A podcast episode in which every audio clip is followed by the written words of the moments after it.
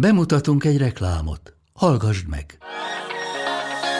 Üdv kalandvágyó barátunk! Jól jönne már egy tökéletes hosszú hétvégi kiruccanás? Akkor irány Horvátország! Várunk téged Dubrovnik és Split pesgésével, a plitvicei tavak nyugalmával, valamint a túrázás, pizzajozás vagy kajakozás szabadságával a lenyűgöző Adrián. Ha pedig megéheztél, falatoz útközben a helyi konyha remekeiből. Benne vagy? Mert Horvátország mindezt tudja. Kalandra fel! Horvátország! Tele élettel! További részletek a www.croatia.hr per hu weboldalon. Reklámot hallottál.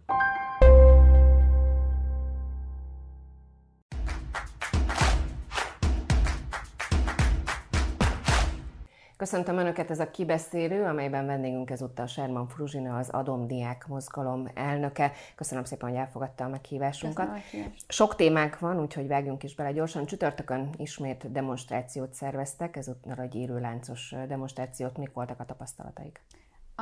A demonstrációt, az, az élőláncot azt az EDF szervezte, viszont mi szervezetileg jelen voltunk, illetve mozgósítottunk az eseményre továbbra is tapasztaltuk a diákok részéről ezt a dühöt, ami egyszerűen nem tud kialudni, és azt az igényt, hogy felhívja az emberek figyelmét erre. Szerintem még mindig hatalmas lelkesedés van a diákságban, akik valahogy így az egésznek a mozgatórugójává, a, a motorjává váltak. Mit tekintenek sikernek egy ilyen demonstrációban? Mit gondol, eredményre vezethet ez a megmozdulás sorozat? Igen, viszont azt látni kell, hogy több eszközünk van, és mindegyik eszköz más cél szolgál. Tehát illet, van a, van a sztrájk, van a polgári engedetlenség, ezek azok az eszközök, amivel ki lehet csikarni a kormányzatból azokat a várt követeléseket, hogy azoknak eleget tegyenek. A demonstráció az nekünk szól, az, egy, az a belsős közönségnek van, hogy lássák, hogy nem ők egyedül állnak ki egy ügy mellett, hanem rengetegen vannak, 70 ezeren vannak, akik ki is tudnak jönni, és ott nyíltan ki tudnak állni mellett. Illetve arra is szolgál, hogy az emberek is lássák, hogy micsoda társadalmi bázis kell ahhoz, hogy ekkora tömeget meg tudjunk mozgatni, mert nem ennyien vagyunk, rengetegen vagyunk, és ennyien tudtak eljönni. Mivel mozgatják meg a diákokat, a tanárokat, az embereket? Mi az a, az a mozgató erő, amivel, amivel most úgymond eredményesnek mondhatóak a demonstrációik? Szerintem a közös tapasztalat. Tehát hosszú év, tizedek vagy hosszú évek közös tapasztalata, az, hogy ignorálnak minket, hogy, hogy olyanokat mondanak, amit egymásnak nem mernének, tehát nagyon lekezelően beszélnek a tanárokkal, a diákokkal, és most jutott el arra a pontra így a, a tanároknak a kiállása, hogy nem azért küzdenek a magasabb fizetésért, mert megalázó, hanem azért, mert nem elég a hó végén egyszerűen elfogy ez a pénz. És mit gondolnak, hogy mi lehet ebben a, a jó ö, út, a jó megoldás? Ugye ö, a kormány az uniós pénzek megérke, megérkezéséhez köti a, a béremelést, és több lépcsőben, több év alatt ö, szeretnék ezt megvalósítani. Ön szerint is ez ennyire ráér? Hát volt rá 12 évük, tehát hogy most nyilván lehet a válságra, meg a háborúra mutogatni, de nem most merült fel ez a probléma. Régóta ö, fennállnak ezek, mi különböző módon tettünk lépéseket, hogy ezen tudjanak változtatni. Javaslatcsomagokat fogalmaztunk, meg békés demonstrációkat tartottunk, és ezen nem is szeretnénk változtatni. Nagyon fontosnak tartjuk, hogy békés kiállások legyenek mert ez az a módszer, amivel el lehet érni bármit is, meg ez az a módszer, amivel érdemes bármit is elérni. A kormány által meghatározott béremelés mértéke az tulajdonképpen a diplomás átlagbér 80%-a. Ezt 2026-ra érheti el a pedagógusok bére. Mit gondol erről? Elegendő lehet-e Magyarországon a jelenlegi keretek között egy ilyen, ilyen béremelés?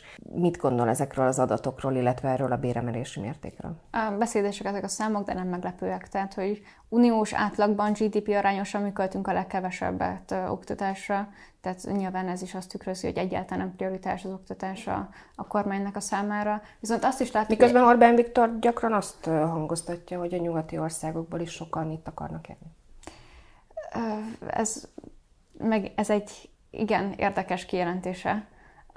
Nyilván van olyan, aki, aki itt találja meg a megfelelő életkörülményeket, de mi inkább azt tapasztaljuk, hogy, hogy a saját környezetünkben legtöbben külföldön szeretnének tanulni, mert ott rendesebb béreket kapnának, és abban meg tudnának élni. De visszatérve, azt látjuk, hogy ezek a számok, meg ezek a feltételek, ezek mozgathatóak. Tehát onnan indultunk, hogy az oktatásban nincsenek problémák.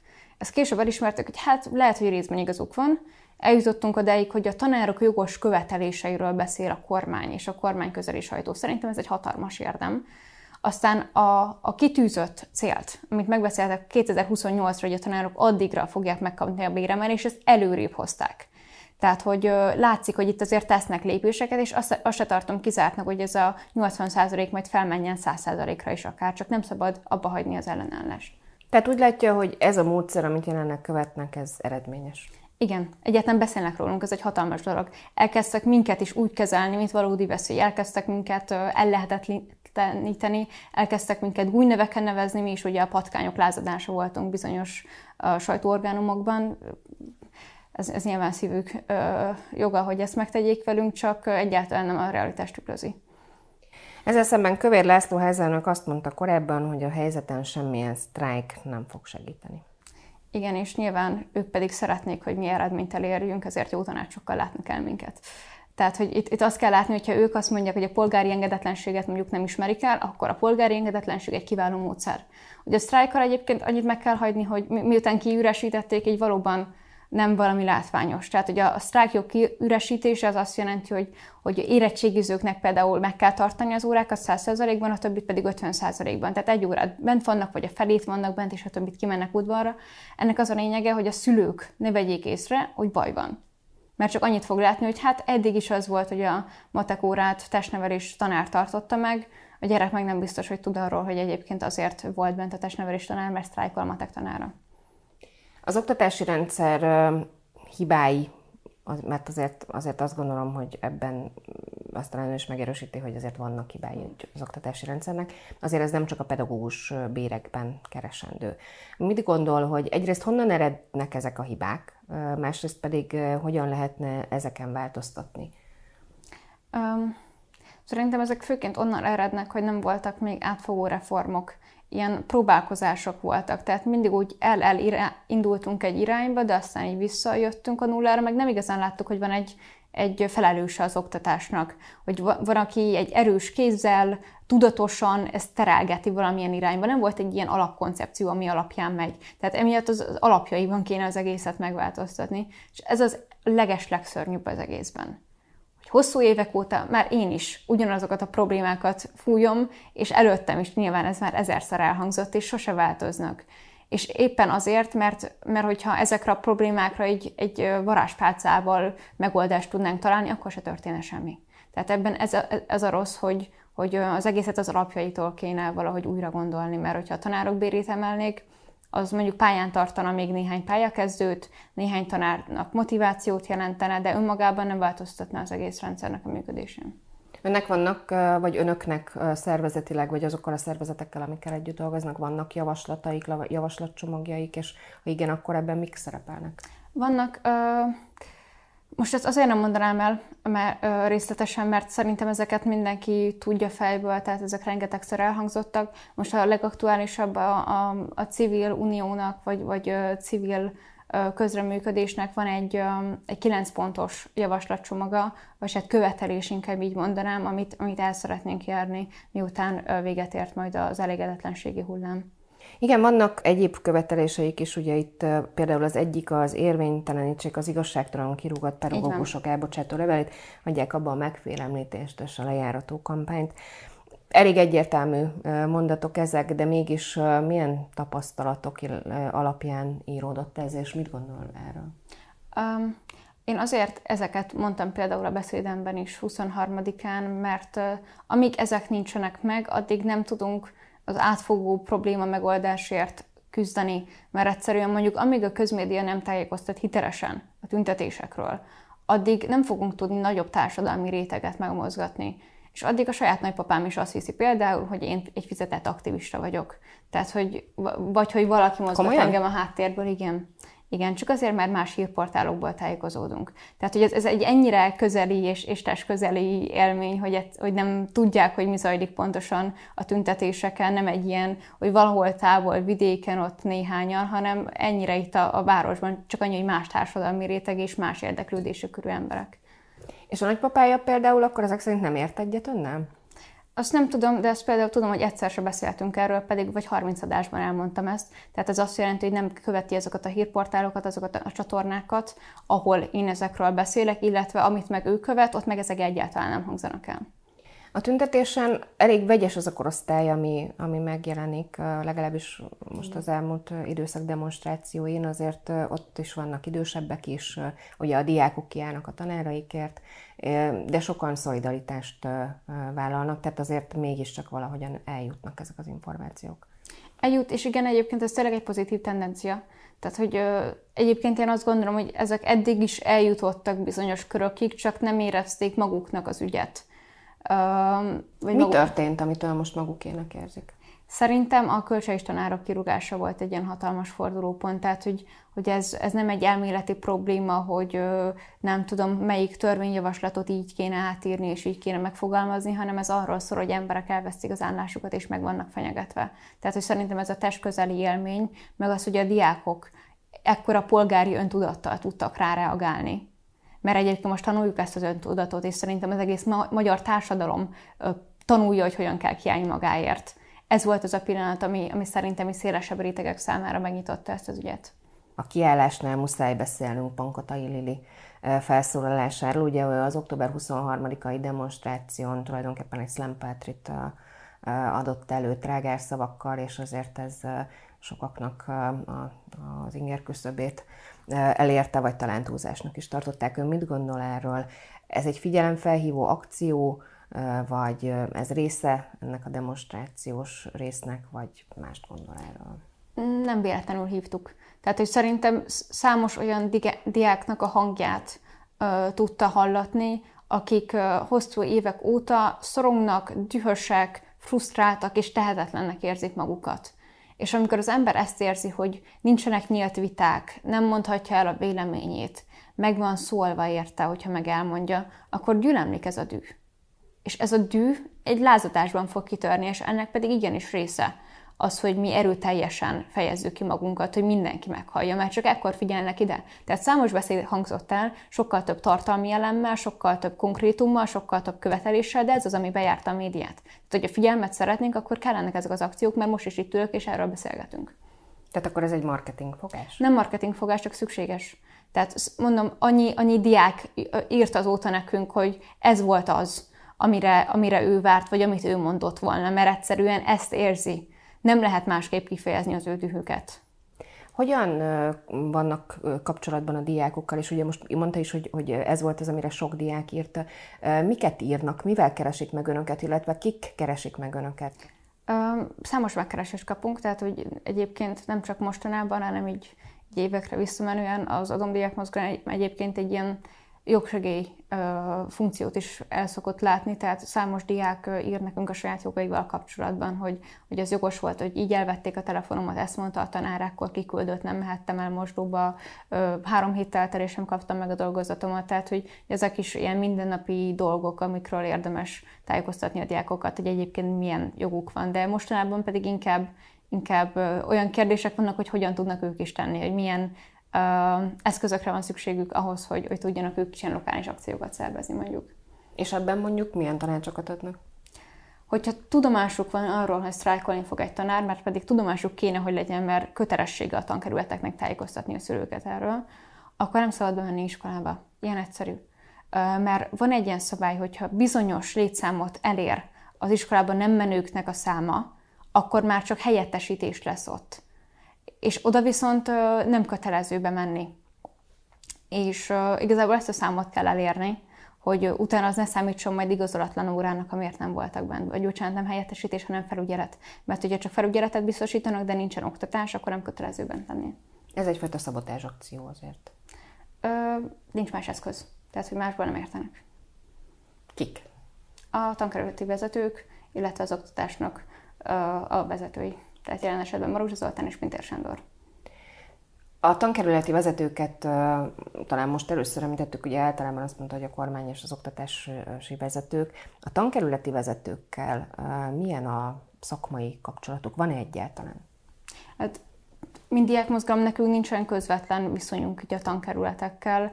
Erről szerintem inkább a tanári szakszervezetek tudnak többet mesélni. Én azt látom, hogy ambivalens a viszony. Tehát azért ők is egy kiszolgáltatott helyzetben vannak, és szerintem egy ilyen dupla gondol van a fejükben, hogy ö, tudják, hogy mi az, amit elvárnak tőlük, emiatt ezt kell tenniük. Tehát én mondjuk nem gondolom, hogy sok esetben, hogy közvetlen utasítás volt mondjuk a kölcsei tanároknak a, a kirugatása. Szerintem én ezt egy magánakciónak láttam, és, és láttam utána azt is, hogy nagyon megijedtek. Azóta nem bocsátottak el tanárokat. Tehát hogy szerintem ott túlmentek valami határon, és aztán az a hatalmas reakció volt, ami őket aztán eltántorította attól, hogy ezek jobban megtörténjenek. Maruzsa Zoltánt és Pintér Sándort említette, van bármilyen kapcsolatuk velük, bármilyen javaslattal éltek, bármilyen megkeresésük volt feléjük, és volt erre valamilyen visszajelzés? Volt, igen. Hát mi 14-ben alapultunk, vagy alakultunk, és, és azóta igazából így, így fél éves, éves szinten azért küldözgetünk nekik javaslatcsomagokat, hogy szerintünk mit lenne érdemes csinálni. Egy időben jött erre reakció, tehát így visszaírtak, hogy akkor ezt végig fogják olvasni, meg időt kérnek rá, és akkor majd reagálnak, meg megfontolják, aztán ezek így elmaradtak, és így lehetett érezni, hogy fagy meg ez a légkör, és azóta már nem igazán van köztünk kapcsolat, hiába hívjuk meg őket mondjuk bizonyos oktatási megbeszélésekre. El tudja képzelni, hogy egyszer tárgyalóasztalhoz ülnek, akár önök, akár azok a társszervezetek, akikkel együtt dolgoznak, vagy, vagy azok a szakmai vezetők, akik ebben szintén fontosak lehetnek? Egy idő után muszáj lesz, tehát hogy különben nem lesz itt semmiféle érdemi változás. Amíg ezek a sztrájkok és polgári engedetlenségek zajlanak, addig nekik is muszáj lesz azon gondolkodni, hogy, hogy hogyan tudnak minket megnyugtatni, hogy mi lesz az, amivel a mi igényeink már ki lennének elégítve, és ehhez pedig majd az kell, hogy egy olyan javaslatot adjanak nekünk, amit mi majd aztán egy oktatásügyi kerekasztalnál, vagy pedig egy sztrájk tárgyaláson majd meg tudnánk beszélni. Összefogás fontosságát azt nagyon régóta hangsúlyozzák, és vannak is erre példák, a, akár a mostani, az elmúlt időszak demonstrációs sorozataiban. Bővült ez a kör, akikkel tudnak együttműködni más szakmákban, más szakterületekben, akár szakszervezetekben? Igen, mert az október 23-ai tüntetésen is számos szakszervezettől szólaltak fel, és ez még akkor egy szimbolikusabb együttműködés volt, de nekünk a célunk, hogy amikor munkabeszüntetés van, akkor ne csak a tanárok szüntessenek be munkát, hanem bármilyen olyan munkahelyen dolgozók, akik szolidaritást éreznek a tanárokkal szemben. Hatékonyabbak tudnak így lenni, illetve mik azok a közös pontok, amik más szakterületekkel, más területekkel összekapcsolják önöket? Szerintem a megalázottság érzése, meg az, hogy semmibe vették őket. Tehát, hogy mondjuk az FKF-nál láttuk, hogy hogy zajlik egy hatékony sztrájktárgyalás, és ez számos szférában egyáltalán nem történt meg, és ez, ez az, ami összeköti őket. Nagyon elszánt, az, az azt gondolom látszik, és a mondataiból is érezhető. Mik azok a következő akciók, következő tervek, amikkel kiállnak továbbra is az ügyek, ügyeik mellett? November 26-án lesz egy Kossuth téri tüntetés szintén, illetve gondolkodunk még más kiállási formákon. Mert azt azért be kell látni, hogy ami október 23-án volt, azt nehéz lesz felülmúlni. Tehát, hogy egy hatalmas embertömeg jött ki, és hogyha nem látják, hogy van érdemi változás, akkor lehet, hogy nem fognak kijönni másodjára. Emiatt gondolkodunk még más kiállási formákon, ez egy folyamat, ezt a gondolkodást mi elkezdtük, és szerintem nem sokára meg lesz ennek az eredménye és a foganatja, hogy, hogy hogyan tudunk még kiállni. Napi szinten hányan dolgoznak ezzel, és egyébként ez hogyan illeszkedik a privát életükbe? Ugye a, a felvétel időpontja előtt is, illetve után is egyetemi kötelezettségei vannak. Hogyan, hogyan tudják ezt beilleszteni? Nehezen egyébként mert évek óta az az öndefiníciónk, így adom diák mozgalomként, hogy túlterhelt diákok küzdenek a túlterheltség ellen a minimális szabadidejükben. Tehát ez, ez valóban egy picit ilyen ellentmondásos koncepció, hogy akkor hogy van erre időnk, úgyhogy szerintem rengetegen túlhajszolják magukat, és rengetegen égnek ki egyébként ebben. Tehát amikor az ember teljes munkaidős civilként dolgozik, nulla forintért, meg azért, hogy elolvasson három gyűlölködő kommentet, az, az picit nehéz tud lenni, de egyébként, mivel vagyunk sokan ebben a mozgalomban, szerintem el tudjuk úgy osztani a feladatokat, hogy, hogy mindenki megtalálja azt a balanszt az életében és a, és a, a munkában, hogy, hogy ezt, ezt, ezt tudják majd folytatni. Egyébként napi szinten szerintem ilyen tizen dolgoznak nálunk a mozgalomban, viszont kőkeményen. Tehát, hogy nem lehetett ennél jobban szétosztani a feladatokat mondjuk egy tüntetésre. Mit gondolom, mire végez az egyetemen, addigra meg lesz minden, amit szeretne? Én nagyon remélem. Tehát, hogy, És ha nem, akkor folytatja? Akkor folytatjuk, igen. Tehát, hogy hogy szerintem ezt sokan elmulasztották megtenni, és valamikor muszáj ezen túlesni, olyan, mint egy foghúzás. Tehát, hogy minél tovább hagyjuk bent a szájba, szét fog rohadni. És ezt meg nagyon nem szeretnénk, mert nekem is lesznek gyerekeim, és nem szeretném, hogy ilyen iskolába járjanak, mint én. Mivel fog foglalkozni, hogyha végez az egyetemen? Kívánó kérdés, ez még formálódik, elég képlékeny a dolog. De valami hasonló, vagy valamilyen jogvédés? Uh, inkább most jelenleg az aktivizmusban találtam meg az irányt, és akármilyen uh, foglalkozás vagy szakmát fogok választani, mindenképpen mellette ezt párhuzamosan szeretném csinálni, és a háttérből akár segíteni így az aktuális diákokat. Mi a víziója az ideális oktatásról Magyarországon, vagy oktatási rendszerről, működésről? Diákközpontú, esélyteremtő és modern. Mert ezek most jelenleg a legnagyobb hiányosságai, amik egyáltalán nem valósulnak meg. Tehát a tanárok bemennek és látnak egy, egy kötött tananyagot, amit ráadásul nem is ők okéztak le. Tehát, hogy ők ezt csak megkapták a kezükbe, és sokszor nem is ezt adják le. Tehát vannak uh, olyan tanárok, akik alternatív tankönyvekből tanítanak nagyon helyesen, mert hogy a jelenlegi NAT az taníthatatlan és befogadhatatlan. Egyáltalán nem esélyteremtő jelenlegi oktatási rendszer, mert újra, újra termeli ugyanazokat az egyenlőtlenségeket, tehát erre is, erre is érdemes meg problémát találni, illetve egyáltalán nem modern. Tehát olyan képzésekből maradunk mi ki általános és középiskolában, amit a környező országokban megkapnak, és ez egy hatalmas hátrány lesz nekünk. Néhány gondolatban összefoglalná, hogy ö, ö, mik azok a fontosabbak, amiket, amiket szeretnének mondjuk egy belátható időn belül, egy-két hónap vagy fél év alatt elérni? Mármint, hogy a követelésünkből mi az, ami teljesüljön? Legyen biztosíték arra, hogy a tanárok fizetését emelni fogják, mert a költségvetésben bármire van ö, ö, összeg, viszont nem mindenre. Tehát egyértelműen prioritássá kell tenni a tanároknak a béremelését. Szerintem ez az elsődleges lépés. Hogyha ez megvan, akkor utána már tudunk tárgyalni mondjuk a, a szabadtankönyvválasztásról, az iskolai autonómiáról és a, a többiről. Nagyon szépen köszönöm, hogy itt volt, és hogy köszönöm a lehetőséget. Nézőinknek pedig köszönöm a figyelmet, viszontlátásra.